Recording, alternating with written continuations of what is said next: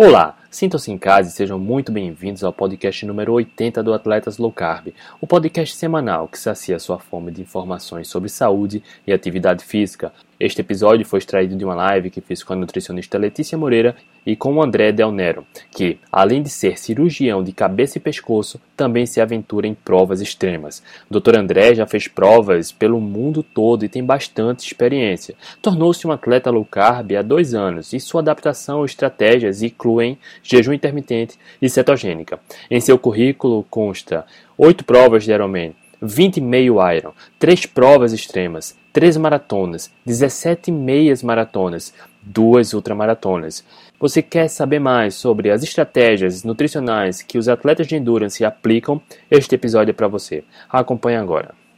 Boa noite. Estamos iniciando mais uma live do Atletas Low Carb, quinta-feira, 5 de março de 2020, e a gente está recebendo mais um cisne negro, e é um cisne negro especial, tá? O camarada é médico cirurgião e atleta de esportes extremos. O doutor André, tá? Simplesmente já participou de oito Irons, 20 meio Irons, três Irons extremos, três maratonas, 17 meias maratonas e duas ultramaratonas. Confere, André. Boa noite, obrigado pelo convite. É um prazer estar aqui no Atleta do Carb. Agradeço. E pode me bombardear. Vamos lá. Nutri, mais uma live bacana. A gente vai bombardear e conhecer uma experiência bem bacana de um médico atleta extremo. Isso mesmo. Vai ser muito bacana, porque ele já estava contando aqui a história, né? A gente já estava é, ouvindo a experiência dele, então acho que vai ser válido aí para a galera que está começando, né, fazer esse esporte, o triatlo extremo, um Iron, enfim, André, muito obrigada, né, pela disponibilidade de estar aqui falando e falar que ele também é o marido da doutora Maíra, né, uma profissional incrível que já deu várias entrevistas aqui para gente, então ele tem essa experiência também em casa, né, então vai contar tudinho aí para gente. Para iniciar, queria dar boa noite às quase 6 mil pessoas em Nutri. James Lane, Toma Risato, a, a Sandra, Andréa Mazieiro, a Indira, Cristiano, Beto, boa noite a turma, Almir, Emanuela, Deca, Af, a Cláudia Correa, Ricardo Souza, o Franklin Rios, a Érica Exílio, que é triatleta também, e a Érica, enfim, tem uma experiência bacana também com cetogênica e triatlon. E também para a gente iniciar, no, opa, a internet, bem que a doutora Maíra já previa isso, hein? A internet. É, a internet dele. É. Enquanto Mas... o doutor André se ajusta lá, diga. É isso mesmo, quando se ajusta, vamos falar do, dos nossos parceiros, né? Vamos falar dos nossos parceiros, a gente sempre está agradecendo. E na semana passada a gente divulgou os vencedores de quem participou do ALC na minha vida, que cada um vai ganhar um kit, tá? A Leviora Manteigas Deliciosas, que abraça a causa dos atletas low carb. A oficina funcional da Maria Vitória, toda vez que eu vejo isso, eu salivo demais. A Enleve, alimentos low carb, de, deliciosos, de boa qualidade e orgânicos da fazenda. Obrigado, parceiros, por abraçarem a causa também enquanto o doutor André se ajusta. Opa, a internet caiu. E já era previsto. É, eu já estava prevendo que isso ia acontecer. Mas, André, semana que vem eu quero experimentar esses trem tudo, hein? Semana que vem eu vou para Belo Horizonte, eu vou passar lá na Maria Vitória, já pegar algumas coisinhas lá. E aí, indo aí o Recife, quero experimentar tudo, com essa manteiga, eu estou aqui salivando para experimentá-las, coisas da orgânico da fazenda. Ó, me aguardem. Aguardem. O doutor André, ó, tá com o microfone mudo. Acho que ele ficou nervoso. Falei 6 mil pessoas assistindo a live, ele ficou nervoso. Ficou nervoso. Mas vamos lá, Nutri. Antes de começar a live, a gente estava trocando uma ideia com o doutor André, ele estava falando da experiência dele.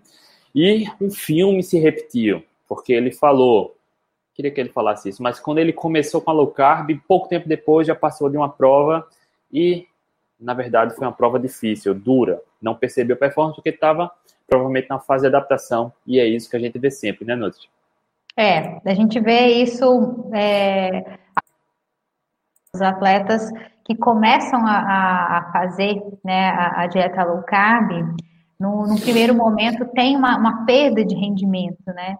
Então, é, é, é, um, é uma coisa que é, que é comum de acontecer. A gente não pode dizer que acontece com todos, mas é bem comum desses atletas terem essa, essa queda, né, dessa, dessa performance. Que também aconteceu com, com o André, né? Ele contou pra gente. Será que o doutor André voltou? Vamos aguardar. Vamos aguardar. O André está escutando? Tô, tô escutando super bem, mas. Tá sem é, imagem, né? É. É, eu sei. É gente... censurado, eu acho. Não, aqui a gente não censura. Se quiser reiniciar aí, doutor, fique à vontade, tá? Estamos aqui batendo papo. Ó, oh, tô escutando a voz da doutora Maíra, que já é experiente nesse assunto. Também. É, experiente. Olha lá, da Titinha. Deixa eu ver aqui.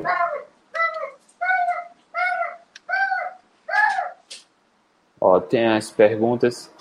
Mas, Nutri, vamos lá. A gente ficou feliz pra caramba também porque a turma participou do LC, a LC na minha vida. A gente divulgou o resultado e foram vídeos muito bacanas. Opa, tô Tá dando microfonia. Aí. E cada um vai receber o kit e em breve a gente vai lançar uma outra campanha para receber kit também. Confere, Nutri. Confere. Então, quem não, não fez o vídeo dessa vez, Comece, né, já se preparar aí para fazer o vídeo, o próximo vídeo. Ah lá, André voltou. Estou de volta. Está de, volta. de volta. 5.800 pessoas. Bora lá. Doutor, vamos lá, para a gente começar. Como foi que a low carb chegou na sua vida? Bom, tem nome e sobrenome. Chama doutora Maíra Soliani, que vocês conhecem bem ela, por um privilégio mútuo, é minha esposa, e ela estudando é, mais a fundo entre as gestações dela, que foi uma, uma situação, como ela, eu tive dois filhos muito próximos um do outro e ela não conseguiu perder o peso que ela queria. E como a gente estava conversando aqui antes, ela foi numa nutricionista que estava passando umas as orientações que até ela duvidava, mesmo a gente sendo ignorante, e falou, bom, alguma coisa aqui não está certa. E ela começou a estudar, e um belo dia ela apareceu na mesa aqui de casa para almoçar com um prato carb free. Eu falei, mas espera aí, Maria, cadê o arroz e feijão? Ela falou, oh, isso aqui eu não vou diminuir para parar mesmo. E eu resolvi aderir, e ela falou, olha, isso aqui vai trazer benefício para você, para você que treina, para você que faz bastante prova de endurance, você vai ver que mais para frente vai melhorar até o seu rendimento. E vão, lá se vão quase dois anos e, de novo, ela tinha razão. Então, nessa época, já praticava esportes extremos? Já, eu, nessa época, isso foi 2018, nessa época eu já tinha completado oito provas da franquia Ironman, é, completo, né, o full distance que a gente chama, e um Extreme, que é o aqui do Brasil, o Fodaxman Extreme Triathlon, que foi o meu primeiro, minha primeira prova de Extreme, minha primeira experiência foi aqui no Brasil mesmo. E eu, nessa época eu era da turma do macarrão ainda. Isso que eu ia perguntar agora, como era as suas estratégias? Era carbo load na véspera? Era quantos, quantos gramas de carboidrato por dia? Tinha ideia? Durante provas? Em gramas, em gramas de carboidrato eu não sei, porque eu nunca, eu nunca fui apegado a número. Então, aliás, eu nunca fui muito bom de matemática. Mas o que eu fazia pré-prova, na véspera e na antivéspera, a gente se entupia de macarrão, comia uma montanha, assim, que eu, acho que hoje eu não conseguiria comer isso em seis meses, mas assim, a gente um pacote cada um na véspera, antivéspera, acordava de manhã na prova, ah, largada é sete horas da manhã, quatro horas da manhã estava comendo banana, pão, isso, isso, aquilo, ficou com a barriga desse tamanho, estufada, e gel para que te quero durante a prova inteira, né? Então tomava gelzinho meia hora antes de cair na água, aí saía da água, bicicleta meia hora, aí a cada 45 minutos na bike, então tu levava um, uma prateleira de gel na bicicleta, e na corrida era outro sofrimento, só que chegava uma hora que o gel não, ele empapuça, né? Então você vai tomando, tomando, ele é muito, ele é hiperosmolar demais, seu organismo não, não dá conta. E todo final de prova eu lembro que a gente fazia um pit stop no banheiro, né? Porque cobrava o, o a, a, essa hiperosmolaridade cobrava o seu preço do, do, trato gastrointestinal no final da prova e o dia seguinte era aquele inchaço danado, dor, muita inflamação que diminuiu muito de lá para cá quando eu fui diminuindo o carboidrato. A recuperação, como era, doutor? Então, chegou prova que no dia seguinte eu não enxergava meu tornozelo. Né, de tão demasiado que eu estava. Era difícil de andar. O segundo dia após prova, normalmente essas provas são de domingo. Segunda-feira estava mais ou menos, terça estava ruim pra caramba. Aí quarta eu já estava um pouquinho melhor. Ia desinchando e a dor ia melhorando, eu já conseguia andar. Eu nunca fiz corrida ativa, daquele trotinho pós-prova, que eu ficava olhando o pessoal fazer trotinho de 5 km pós-prova de Ironman. Eu falei, esse cara é louco, precisa ser internado, né? Mas, no máximo uma piscina, nadar um pouquinho, mas demorava. Eu demorava uns, umas 10 dias a duas semanas para querer encostar na bicicleta, querer colocar sunga e tênis até um pouco mais de tempo, umas três semanas para querer voltar a correr. É, doutor, para quem não conhece, como é uma prova, um triatlon extremo? O triatlon extremo, ele é basicamente, ele, ele pega a distância do Iron e complica ela. Então, assim... É... Complica não, diverte ela. É, é que assim, pro, pro atleta padrão de Ironman, que é o que a gente infelizmente tem muito aqui no Brasil, é, não é uma prova que você vai para pensar no tempo. Então, assim, é água gelada, é percurso de pedal com muita altimetria, corrida com, com, com trilha, com altimetria, com é, vento, e o principal é que a prova não te dá infraestrutura né? A prova do a, a, as provas do Extreme World Tour, que são as duas que eu fiz foi o Fodaxman Brasil e a, e a prova da Patagônia. É, eles têm um ou dois pós de hidratação na bicicleta, aliás, um na bicicleta e dois na corrida, e acabou. Então você tem que ser quase autossuficiente. E essa última prova que eu fiz na, na nos Pirineus agora na França, em setembro do ano passado, essa sim é 100% autossuficiente, você não pode nem levar staff. Então você, ah, tem que recarregar minha caramanhola de água, tinha uma bica de água na, demarcada no chão no meio do, do percurso do pedal, encosta a bicicleta, enche a garrafinha na bica de água, vai embora. E na corrida, idem. Então você tem que levar tudo que você vai comer, isso o low carb me ajudou demais, porque eu levava um caminhão de comida, agora eu levo um, uma panelinha pequenininha, já, já até sobra. E eu acho que a, grande a outra grande vantagem é que você não vai fazer essas provas para aparecer. Então, a, a, a, as provas de, de Ironman tem muita gente, muita torcida, tudo bem, tem a vibe, a vibe bacana de você correr os amigos, a torcida tá, tá lá te incentivando, mas as provas de Extreme é muito tempo sozinho, né? Você dá, dá tempo de você pensar na vida, dá tempo de você pensar o que você está fazendo ali, dá tempo de você pensar no que você errou na estratégia, que você acertou, Dá tempo de na, na linha de chegada de todos os arrependimentos, todas as besteiras que você fez na prova. Mas é uma prova mais. Eu gosto mais, porque, primeiro, tem menos pavão. Segundo, você, todo mundo é vencedor. Tirando o primeiro colocado, que realmente a gente precisa tirar o chapéu e falar: oh, parabéns, você realmente é um alienígena. Os outros, do segundo ao último, para a organização e para o atleta, tem que ser assim. Você está de parabéns porque você chegou, acabou tempo não interessa. Então essa eu diria que essas todas são as, as maiores diferenças entre o triatlon extremo e o triatlon, vamos dizer assim, tradicional da marca Ironman. Claro, tem outros, o Challenge, outras marcas muito famosas e muito fortes no mundo, mas aqui no Brasil, basicamente, é o Ironman, né? Então, o que você gosta de praticar é, é triatlon e Ironman mesmo? Assim, eu, eu gosto de tudo que é complicado, para falar a verdade. Até que no ano passado eu fui fazer uma prova de ciclismo na Itália, o Triplo Stelvio, e é uma prova 100% de ciclismo. Tá? Quem, quem fala, ah, não, é uma prova de 102 km pedalando, tranquilo. É, bem tranquilo. Só que você sobe 4.500 metros, aí você fala, poxa, peraí, meio Everest em, em 102 km é sofrido. Largada às 2h30 da manhã. É. Mas espetacular que, de novo, vai uma, um monte de gente, não tem nem medalha no final. ninguém está nem aí com o tempo, é segurança, diversão, quem quiser subir duas vezes sobe, quem quiser subir uma vez só sobe, quem for insistente quiser subir as três, sobe as três, então é, esse tipo de prova me atrai mais, são provas de dificuldade grande e cobrança pequena, porque de cobrança chega o meu trabalho, né? E esse tipo de prova extrema que a gente percebe, pelo menos ah, no campo da ciência, os estudos vêm mostrando maiores benefícios para quem está certo adaptado em provas de endurance, de resistência.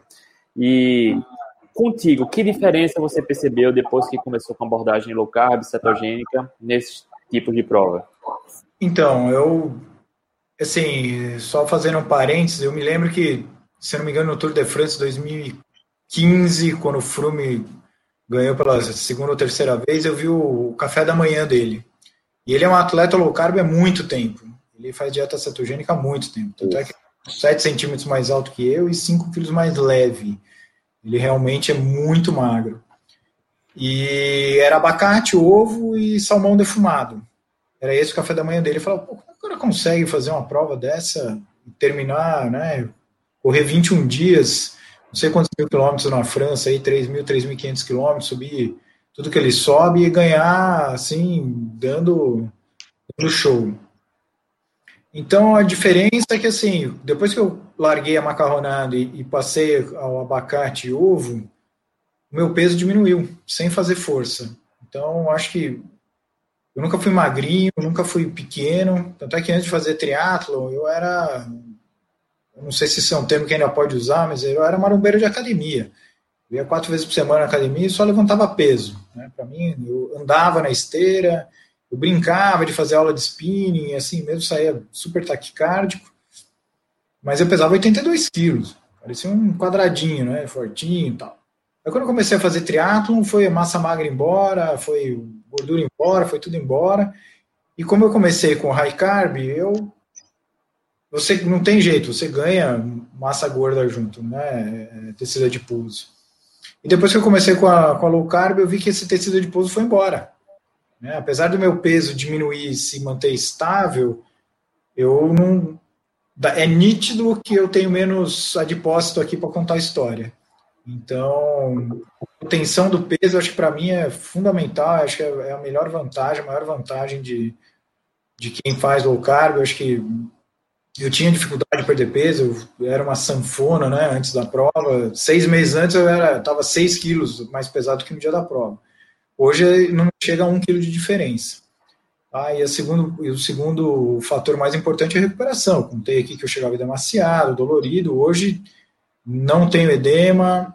Claro, a musculatura está dolorida, é óbvio, mas nem se compara como era antes. Né? Eu consigo subir escada correndo no, no primeiro pós-prova, coisa que antes era inimaginável, parecia um, um velhinho com artrose, querendo. cadê meu anti-inflamatório, etc. E hoje isso mudou radicalmente, eu me sinto muito melhor. Doutor, um outro ponto que a gente percebe, para quem sai do, da macarronada e vai para a cetogênica, ah, tem um período de adaptação. Né? Sente uma queda de performance. Como foi essa tua fase inicial de transição? eu usei eu usei um período interprova. Né? Eu não falei, ah, tem uma prova daqui dois meses, vou fazer low carb agora. Eu sabia que não ia dar certo. Então eu tinha, se eu não me engano, eu tinha terminado 2017, no meio de 2018 eu estava com o calendário meio vago, com o triatlon da Patagônia no final do ano. Eu falei, bom, vamos, eu tenho seis meses, vamos, vamos ver se dá para adaptar.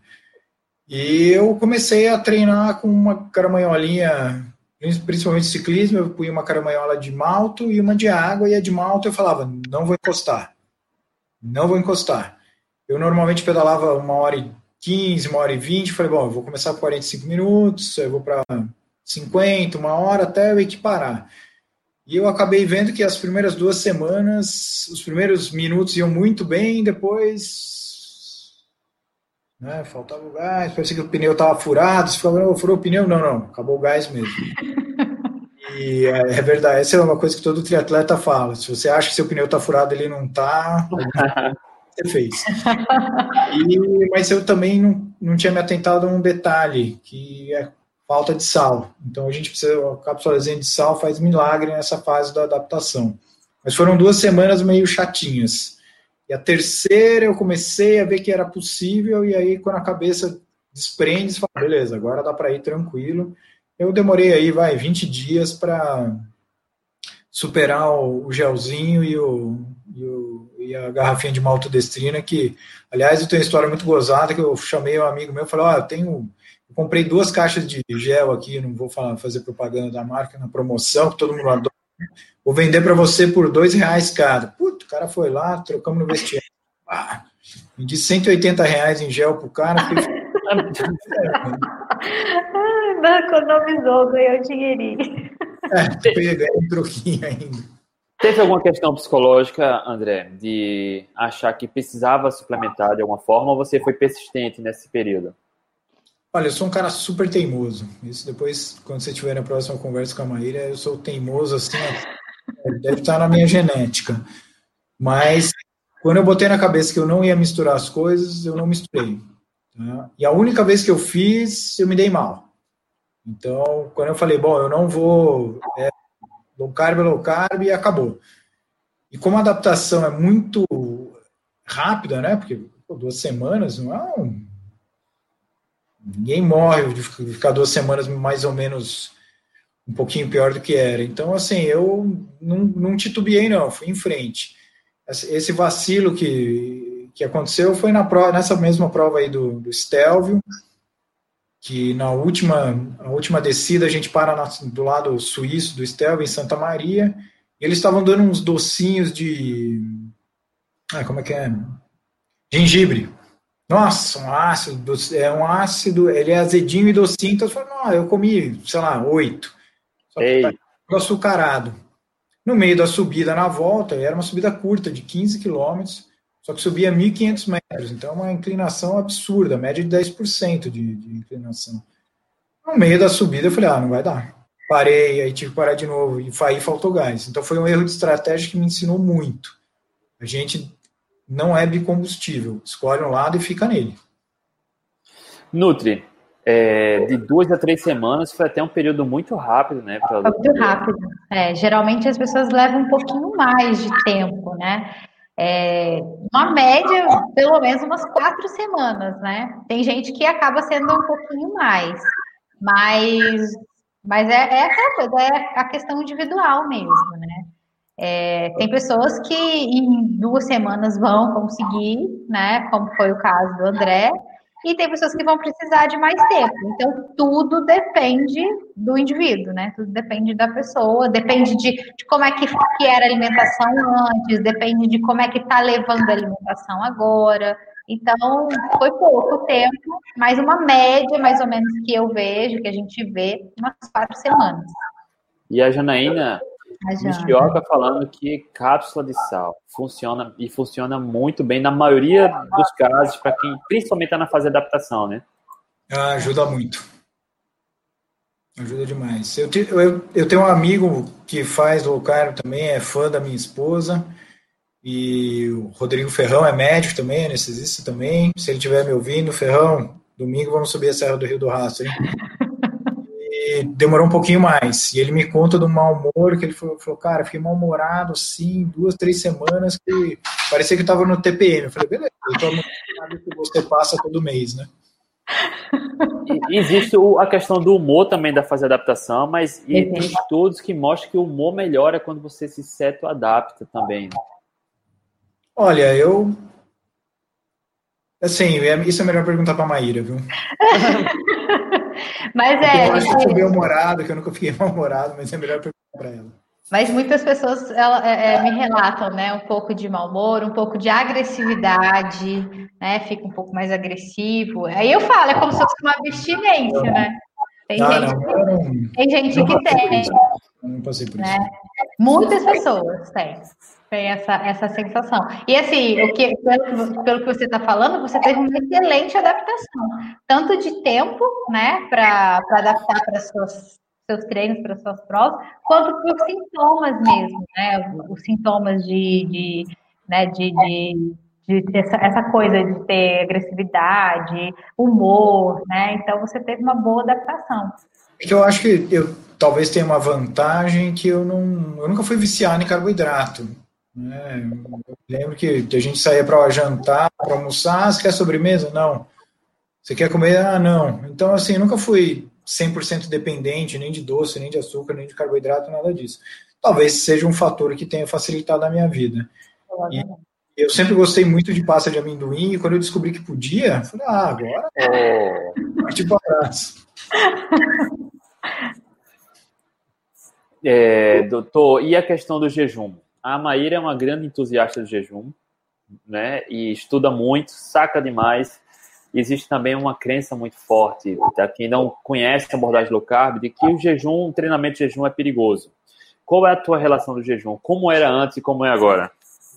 Então, perigoso, perigoso é atravessar a rua sem olhar para o lado. Né? Então, assim, de verdade, o jejum, eu quando eu comecei a fazer a dieta low carb cetogênica, eu me adaptei, fiquei bem, e o segundo passo foi fazer jejum e treinar jejum. Então, eu também tinha medo é uma palavra muito, vamos dizer, receio. Tinha, tinha receio, mas eu comecei a fazer, corri 5, corri 10, fiz um treino de natação, até que um dia eu falei, bom, vou correr uma meia maratona em jejum. Né? Tem gente que corre maratona, tudo bem, eu não sou super corredor, né? Mas vamos tentar. E foi, assim, os primeiros 4 quilômetros da meia, vou te dizer que em jejum foi um pouquinho mais difícil. Mas, de repente, virou a chavinha, terminei como se nada tivesse acontecido. Eu tomei um café expresso antes de sair de casa, né, jejum metabólico, e fui comer 10 da manhã quando a gente voltou aqui para casa. Foi uma meia maratona aqui de, de, Campinas, aqui do Shopping Dom Pedro. maratona com altimetria chatinha também, mas assim, foi super tranquilo. E eu digo para quem acha que é perigoso, fala, faz um teste. Faz um teste. Claro, você não vai, ah, eu sou da turma do macarrão, vou fazer um treino de jejum. Você vai cair da bicicleta, você vai desmaiar na corrida e você vai para o fundo da piscina. Então, tem que tomar cuidado, porque não é. Eu já estava adaptado. Eu estava adaptado e para mim foi um a mais que me ajuda. Assim, o jejum para mim é o antídoto pós-abuso. Ah, final de semana, turma vem em casa, abrir duas garrafas de vinho, pô, segunda-feira, 20 horas de jejum, né? Se não. E como é a tua relação hoje nos treinos? Sempre jejum ou consome algo antes? Olha, eu treino de natação basicamente todos em jejum. Tá? Eu normalmente treino de, de, O que eu falo, eu vou na academia em horário de pai, que é o horário que dá. Então. é. Aí de terça-feira, de quinta-feira, às vezes eu consigo ir depois, depois de levar a Clara na escola, então eu, logo depois da hora do almoço, então eu não vou almoçar para cair na piscina. E de sexta-feira eu vou com a turma da madrugada da academia, que é a turma das 6 horas da manhã. Obviamente eu não vou comer antes de ir para a piscina, que não tem nem porquê. Os treinos de corrida, normalmente os treinos curtos, eu consigo fazer sem problema nenhum. O que treino... seria treino curto? Ah, 10, 7 com muita subida. Treino, além disso, eu prefiro é. comer nem que seja tomar um café com leite, para mas e treino no rolo na, na, na, bicicleta aqui em casa, esse dá para fazer todos em jejum, não tem problema nenhum, porque agora treino de bicicleta na estrada, normalmente eu como meio abacate com pasta de amendoim, café com leite e saio. Mas treino, ó, de verdade, isso o pessoal não acredita também. Eu saio para fazer um, um, treino de três horas de pedal, com bastante subida que tem aqui, nós vamos treinar em Morungaba, não como nada. Não precisa comer nada. Em três horas de treino, vai tranquilo, sem nada. Água e cápsula de sal, óbvio. Mas comer, comer que o pessoal a cada meia hora toca o, o, o Garmin, bebe, ó, gel, gel, gel. Fica até tirando sarro. Os caras falam, meu, para. Você agradece, ó. Sem o que comentar, bicho, a cada meia hora. Nutri, se o camarada vai pedalar três horas de jejum, como é que ele tem energia e não passa mal? Ah, coitado, né? Quando é que ele vai achar a energia dele, né?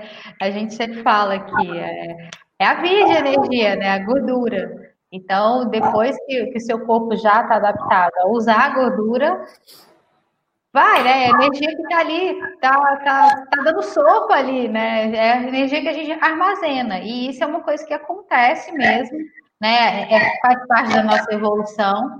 Então a gente armazena essa gordura que é justamente para usar né, no momento que, que precisar.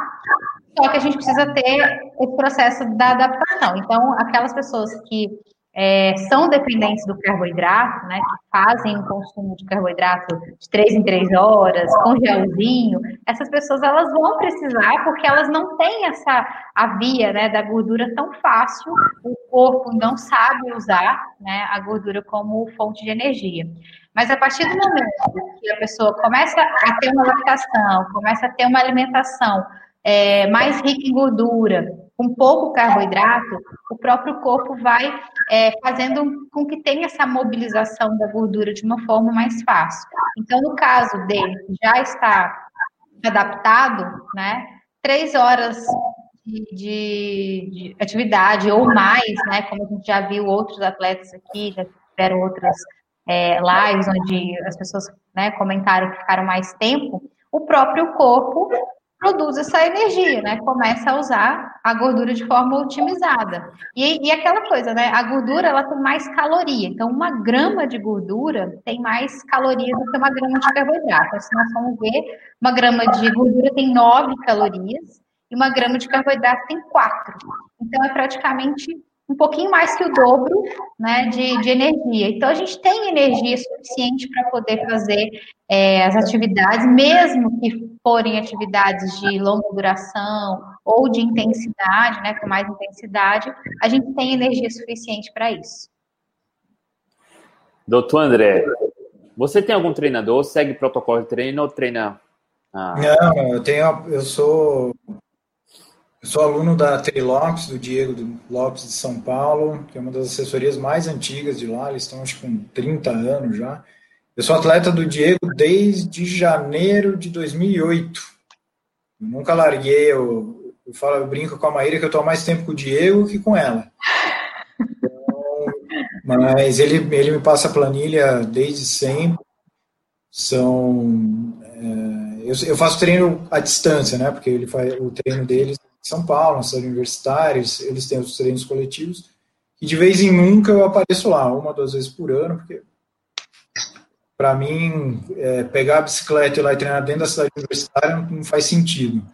Entendeu? Então, às vezes, quando eu estou em São Paulo, etc., eu, vamos fazer um treino de corrida com eles lá, eu faço, mas normalmente ele me manda uma planilha que eu monto junto com ele, ele fala, André, o que você vai fazer esse ano? Qual é a prova-chave?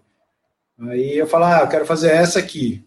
Aí, agora que eu sou mais pai do que atleta, então eu tenho que eu, eu monto o calendário fazendo provas preparatórias para aquela prova, prova, vamos dizer assim, a prova capital do ano. Então, por exemplo, esse ano vai ter duas ou três meias maratonas. Eu vou correr a Urubici, a hora que eles abrirem a inscrição lá, que é outra maratona do desafio, correr aqui em Morungaba, Estou indo agora para a Serra do Rio do Rastro para subir lá de bicicleta. Então, são todas provinhas, não no sentido pejorativo, nada disso, são provas menores para ir preparando o corpo para a pancada que vai ser a prova capital do ano, que esse ano é dia 4 de setembro, se o coronavírus deixar, né?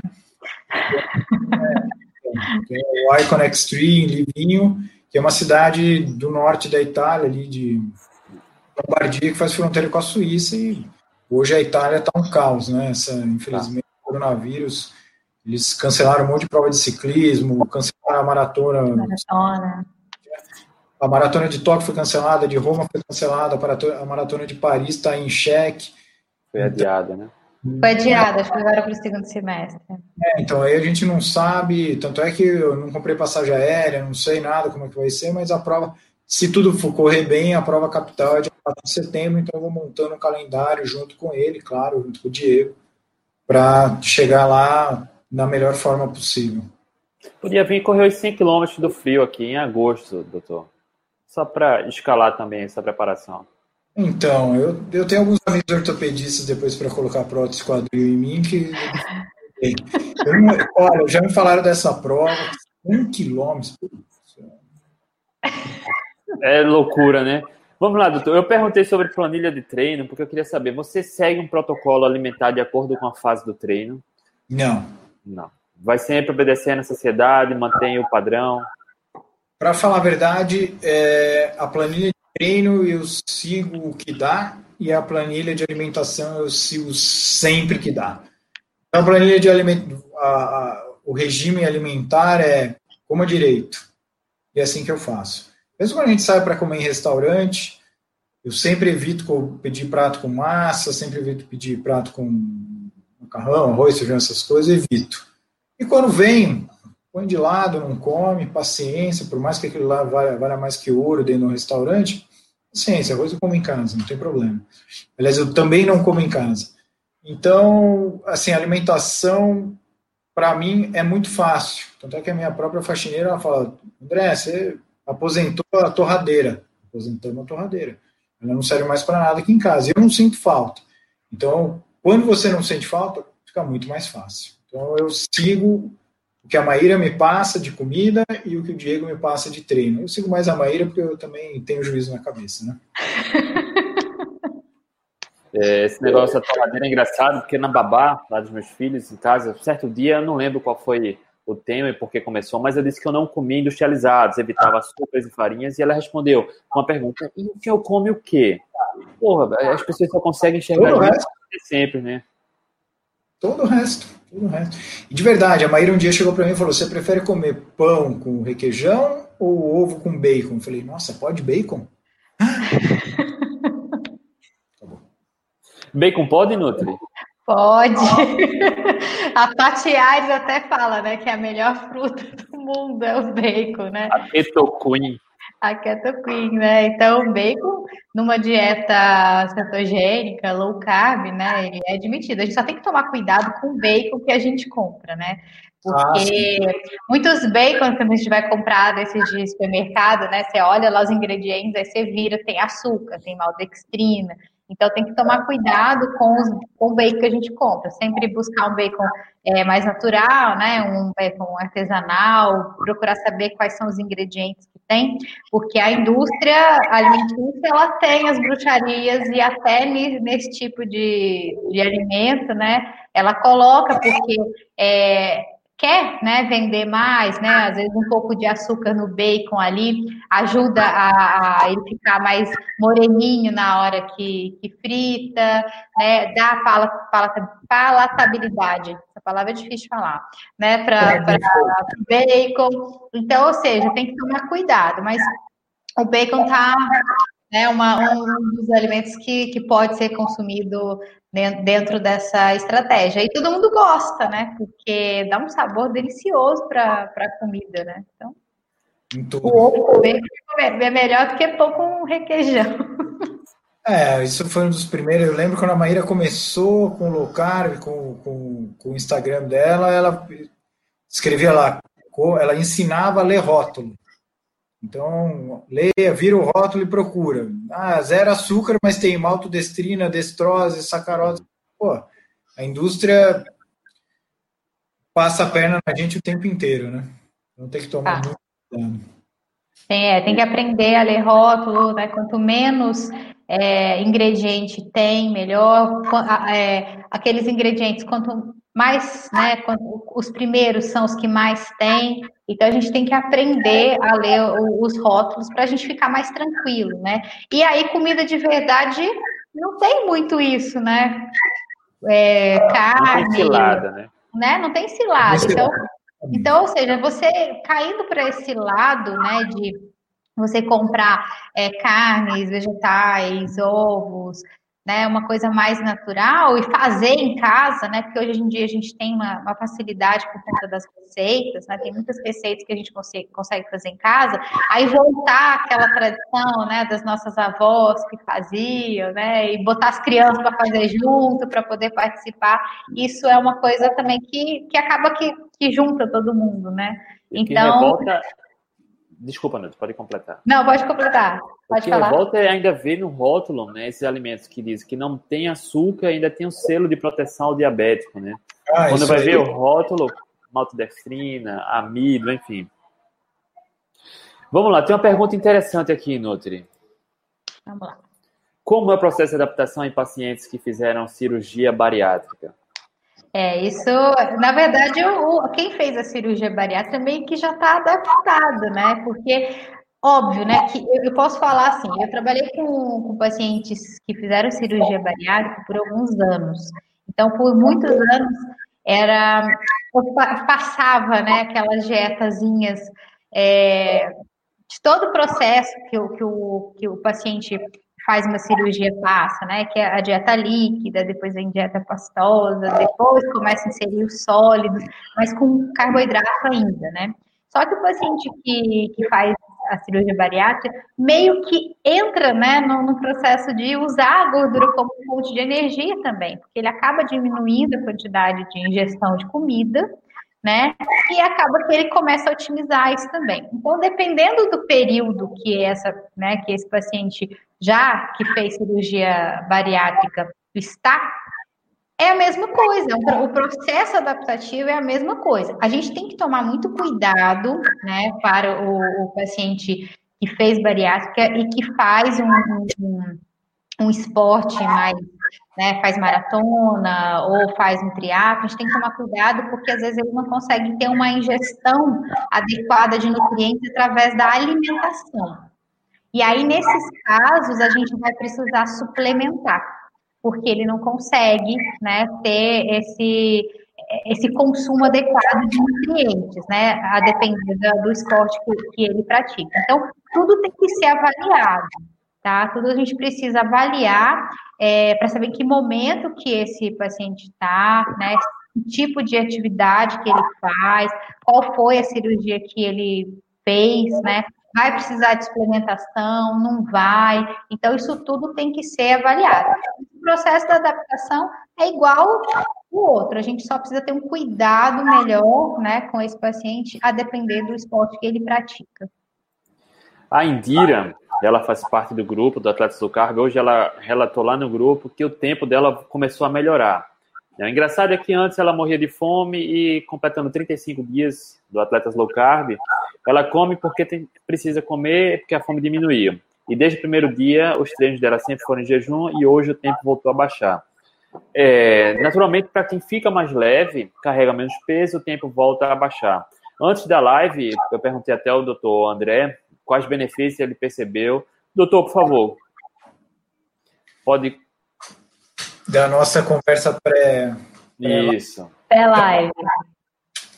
Eu vou, vou concordar com a Indira, né? O nome da. Isso. Fez a pergunta. Tem que concordar com ela que, assim, quem, quem emagrece, quem perde peso, fica mais fácil para fazer qualquer esporte. Correr é o mais evidente né? porque você, a sua perna está carregando muito menos peso da cintura para cima. Então, isso aconteceu comigo, tá? Não que o meu tempo tenha baixado muito, porque eu também não perdi tanto peso assim. Tem gente que perde 10, 15 quilos. Eu, eu baixei, se não me engano, 6 quilos no total. E, assim, é, quando você perde esses quilinhos extra que você está levando, naturalmente seu rendimento vai melhorar. Isso aconteceu comigo. E com qualquer um que vai, vai perder peso, acho que vai acontecer a mesma coisa. Doutor, quantas refeições você faz por dia? Ah, varia, viu? É... Depende do dia. Eu, a Maíra ainda me colocou naquele Zero, daquele aplicativo lá de fazer jejum.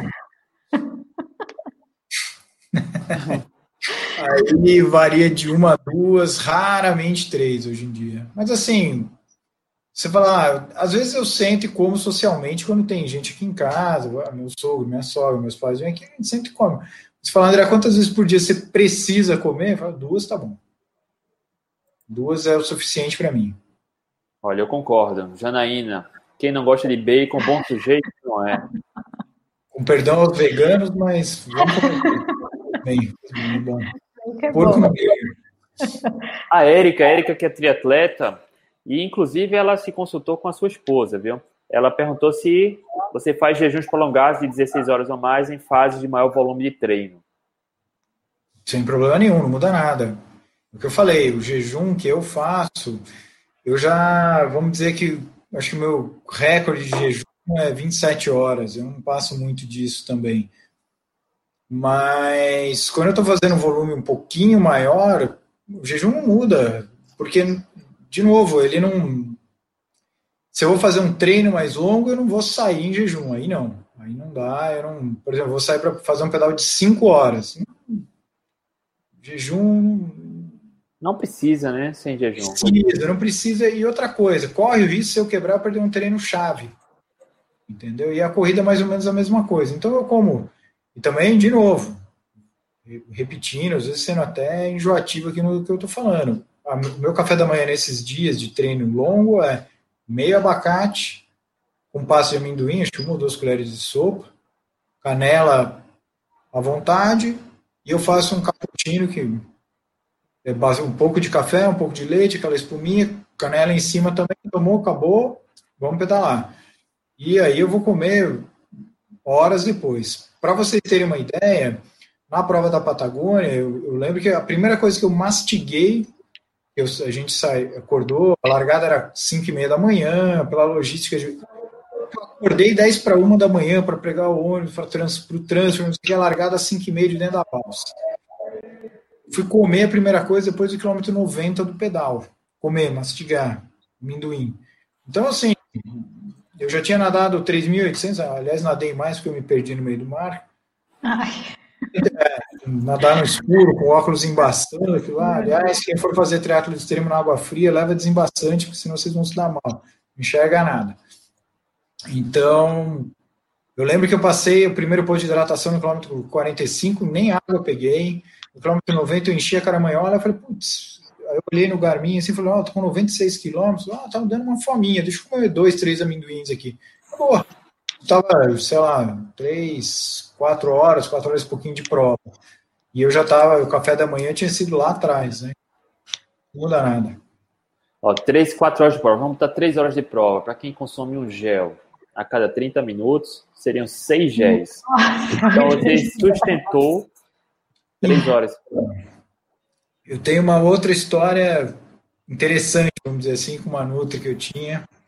Que ela chegou e falou: André, você chegou num ponto que você. Ela começou a rasgar a seda para o meu rendimento. Eu falei: hum, será que ela quer, né? Falou: ah, vai fazer teste de VO2. Eu falei: ah, tá bom, fazer teste de VO2. Aí eu me lembro até que na noite anterior eu saí para pedalar, o cara de carro me derrubou, me ralei. Ah, vou fazer, boa. E subi na esteira, por aquele negócio lá que você baba, que nem um. Nossa, aquele negócio horroroso por na boca. Mas é bom, aí você vai correndo, correndo, correndo. A gente tem uma cardiologista aqui de Campinas que faz, eu fui fazendo a esteira. E, se eu não me engano, o VO2 deu 59, 56, agora eu me lembro. Eu lembro que era assim, era patético se fosse comparar com o Lance Armstrong. Um negócio assim. assim coisa Porra, de. Mas comparar logo com o Armstrong. Ah, era quem a gente, né? Fala, pô, quanto você tem de VO2? Fala, ah, o Armstrong tem 160. Eu falei, nossa, eu tenho. Quanto? Ah, e aí eu levei o resultado para ela e ela falou assim: ah, vou fazer umas contas aqui. E ela falou: olha, você precisa tomar um gel a cada 10 minutos. 10? 10 minutos. Calma que não acabou por aí. Aí eu falei assim, mas eu vou fazer uma corrida de 10 quilômetros, vou comer 4 para 5 géis? Como assim? Não, tira o escorpião do bolso. Ela falou assim, eu falei, você acha que o problema é o escorpião no bolso pagar, pagar pelo gel? No meio da prova, eu vou, vou ficar indo no banheiro de. Todo banheiro químico eu vou parar. Então, assim, tem que usar o bom senso nessa hora. Gel, acabou. Gel, é o que eu falei, vende tudo, sem peso na consciência. A gente devia ter cobrado mais caro. Esse é o único que eu tenho, porque de resto, se livra dessa porcaria, vai com um punhadinho de amendoim. Tem um amigo meu que vai com torresmo, que eu já uso. É, Alessandro, foi é, também. É maravilhoso. Esquece o gel, acabou. Eu não lembro agora, mas se eu não me engano, doutor, a, a espécie humana ela consegue é, absorver no máximo 60 gramas de carboidrato por hora. Tá? Tomar um gel a cada 10 minutos, pelo amor de Deus. É que ia ficar minha bermuda, né? Correr de fralda, corre de fralda. Exatamente, eu tenho que correr de fralda. Olha aqui, ó. André, gostaria de saber o que você leva para comer durante provas de triatlon full.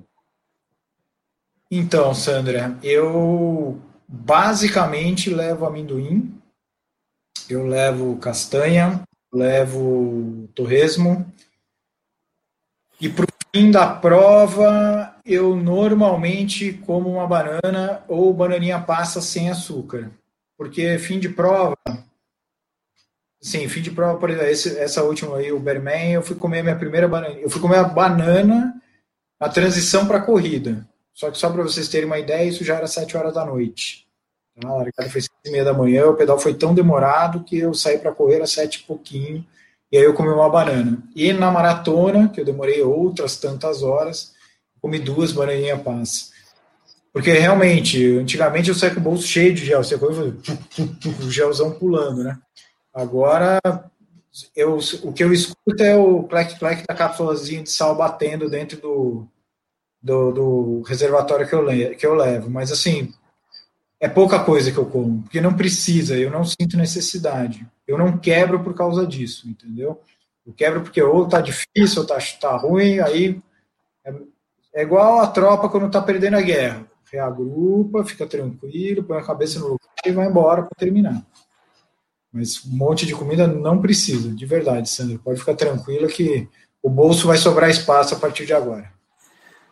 Sandra, eu não sei se você viu, a gente fez uma live com o Alessandro Medeiros, que contou da estratégia dele para o Mundial de Ultraman. Ele levou também torresmo, eu acho que levou carne moída. Carne moída com batata. Batata doce. Ele fez uma papa de carne moída com uma batata doce, levou torresmo e cápsula de sal. Não, não precisa mais nada. A batata e, doce. E levou BHB também. É, BHB, que foi a suplementação que ele usou, né? Sem ser a, de alimento. BHB e o Vespa, né? Que é um, um suplemento também. Mas foi só. E também era tudo por percepção, né? A gente trabalhou em cima de percepção de, é, de necessidade. Então, não tinha hora tem que ficar contando na hora, na hora que, que desce, né? Na hora que começasse a sentir fome, que vê que vê que estava perdendo um pouco de rendimento, que iria precisar, nas transições, aí consumia, mas não tinha muito tempo, não. Era, foi bem por percepção mesmo. Só as cápsulas de sais que a gente é, fez um pouquinho mais regrado, né? Por conta do, do calor, enfim, mas o resto era tudo por percepção. É, essa é a única coisa que eu, gostaria de complementar, você acabou falando agora, é que cápsula de sal é religiosamente uma a cada hora. Senão vai faltar. Isso. O Juan Carragal, Nutri. Esse sábado tem uma rodagem de 30 km, será em jejum. Cara, para quem está acostumado, tá vai. tá tranquilo, né, Nutri? Vai, 30. Ah, dá para ir. Ah, dá para ir. Dá para ir. Doutor, já fiz treino de 55, 60 quilômetros em jejum, tomando só água. Então, a, questão da, da, da, liberdade mental, às vezes a gente fica muito preso do placebo. Para quem está adaptado, sabe? Não precisa, tá? Mas para quem está adaptado.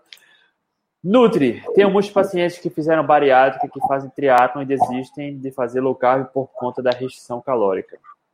Ué, então deveria ter feito bariátrica, né? Primeiro, se tem medo da restrição calórica, não deveria ter feito bariátrica, vamos combinar, né? Acontece, né? Porque a pessoa que fez bariátrica acaba diminuindo o volume né, de, de, de comida. E nesses casos.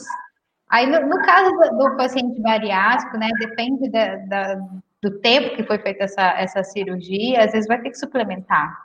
Não, não, não, não tem, né? Não sei como falar aqui, mas às vezes para o paciente que, que fez bariátrica, às vezes precisa suplementar, às vezes ele não consegue ter uma, uma alimentação é, de, alimento, de alimento, né? Por conta da, do tamanho do estômago, enfim. Então, tudo isso tem que ser, tem que ser avaliado.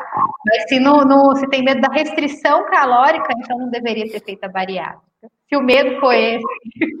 o primeiro passo era não fazer cirurgia.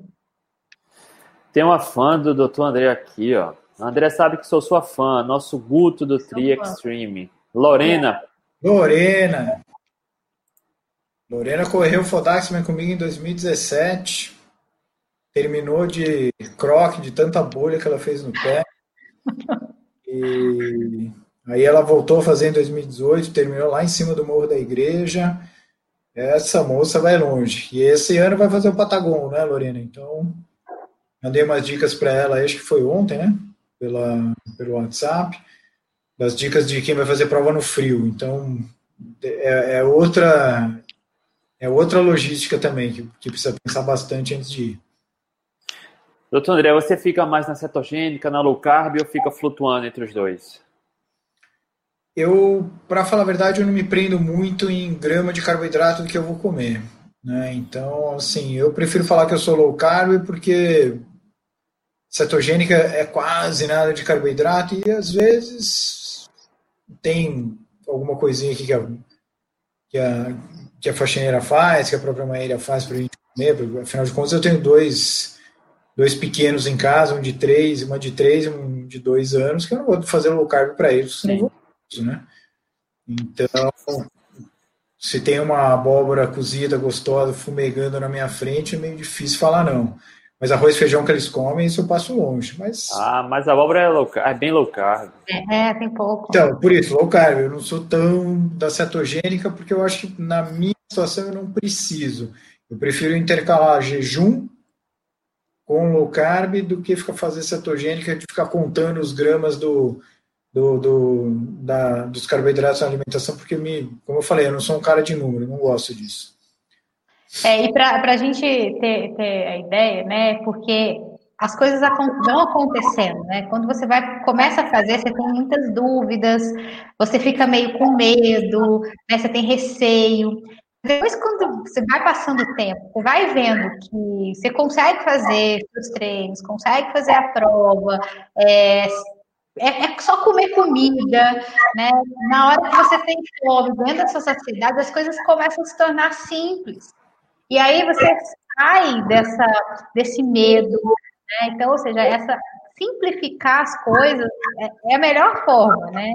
Então você vai por percepção, você vai entendendo o seu corpo, você vai conhecendo o, o né, sensações. Então tudo isso é um processo, né? Então as pessoas que querem migrar uma, uma alimentação é, com mais carboidrato, mais convencionais, para uma dieta low carb, vai ter que começar a entender o contexto todo. Então, não é ficar na matemática, né? O André fala, ah, eu não sou muito matemático, de ficar contando hora. O corpo humano não é matemático. Né? A gente não tem esse negócio de, ó, a gente tem que ir por percepção, por sentir que, que a gente está sentindo.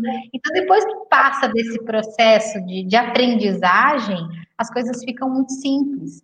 Então você não fica mais contando, você sabe mais ou menos se você entrou em cetose, você não entrou, porque você sente né, que você está em cetose. Isso tudo é o processo dessa aprendizagem, né? Então vai se tornando mais fácil a partir do momento que vai passando o tempo também. Doutor André, é médico, cirurgião, cabeça e pescoço. E na prática clínica, doutor, que você estudou muito a questão do cérebro e o cérebro precisa de glicose, houve alguma confusão nessa abordagem low carb, cetogênica, com a sua prática clínica ou não? Foi, de, foi tranquilo? Então, para falar a verdade, assim, existe uma, uma, uma, confusão do que é o cirurgião de cabeça e pescoço. Eu não trabalho com o cérebro. Então, certo. o neurocirurgião, o Fábio teve aqui recentemente com vocês, né? E como ele conheceu a Maíra, a gente teve junto agora lá em Rio Claro uma reunião super proveitosa, comendo japonês, nada low carb, mas é, eu trato basicamente oncologia, então eu vou, trato muito câncer de cabeça e pescoço, é câncer de boca, câncer de laringe, câncer de tireoide, e esses sim estão relacionados, tá? que é uma coisa recente aí que estão estudando, eles estão relacionados, obviamente, aos hábitos alimentares e carboidrato.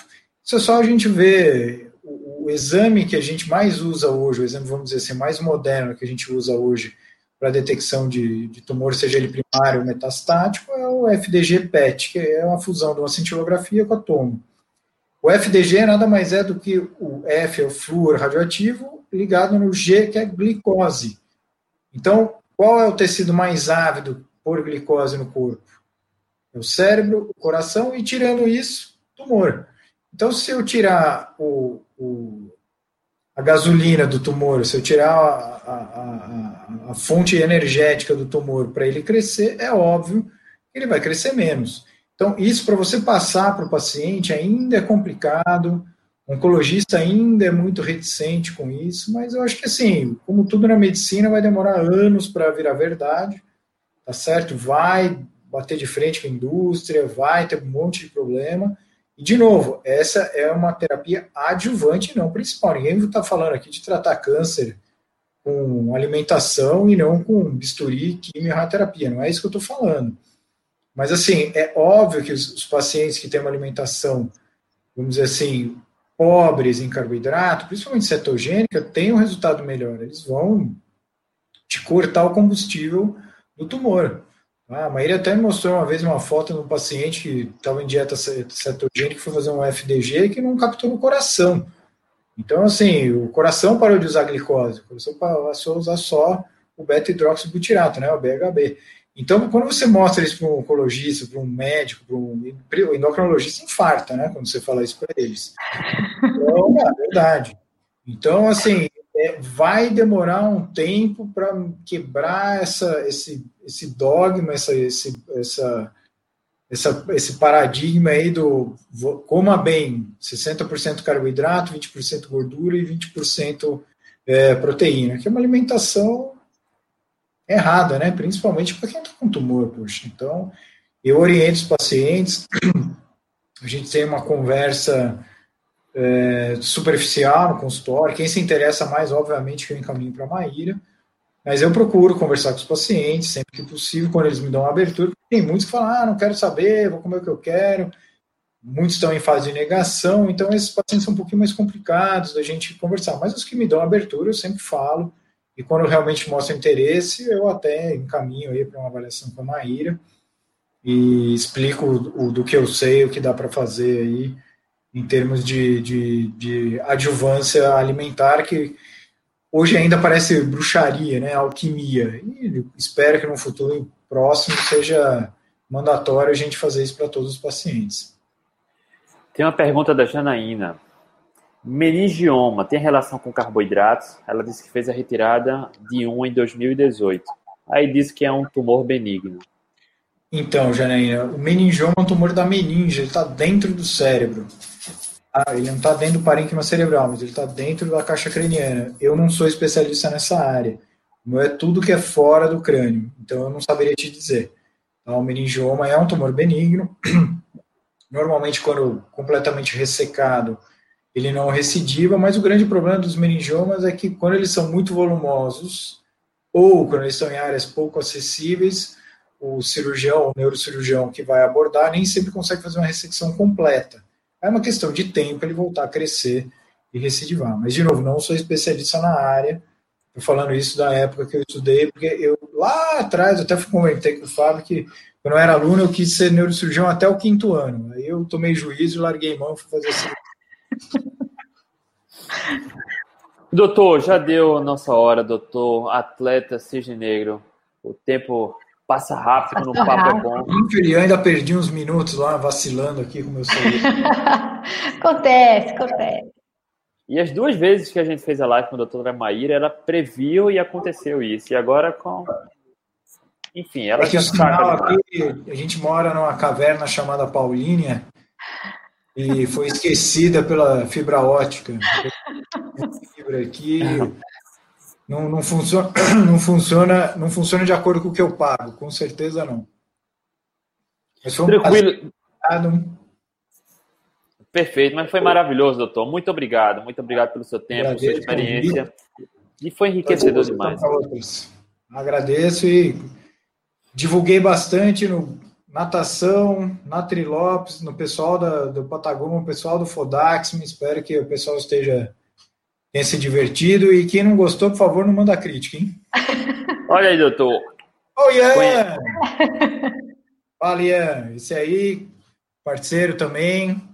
Ele é, descobriu que a doutora Maíra era minha esposa pelo Rodrigo Ferrão, levou um susto. Falou, pô, o cara é casado com a Maíra? Sou. Há mais tempo do que ela é low carb. Então,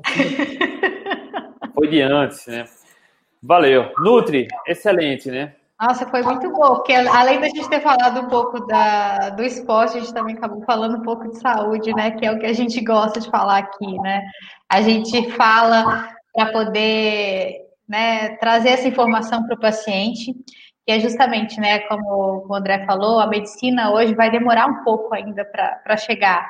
Então, se, né, se os pacientes tiverem essa informação, isso já facilita muita coisa, né? Já o próprio paciente consegue né, fazer um tratamento junto aí com, com com que ele, que ele tem. Então, essa é sempre a nossa, o nosso propósito, né? Para a gente trazer essa informação, já que de cima está demorando, então vamos trazer de baixo para cima, que Exatamente. Né, isso vai ajudar bastante a gente. Então, muito obrigada, André, pela disponibilidade, né? Mais uma vez, estar aqui com a gente. E a Maria Vitória perguntou: você é casado com a Maíra, André? Sou casado com ela. A gente tem... vai fazer de casado. Agora em maio, 10 anos que nós estamos juntos. Ó, oh, que lindo. Com papel passado, em outubro vai fazer oito aninhos já. Maravilha, doutor, obrigado. Nutri, foi show de bola. Obrigado para a turma que participou. Foram quase 7 mil pessoas, Nutri, agora. Nunca fiz tanto sucesso na vida. Obrigado, rapaziada. Boa noite. Tchau, tchau.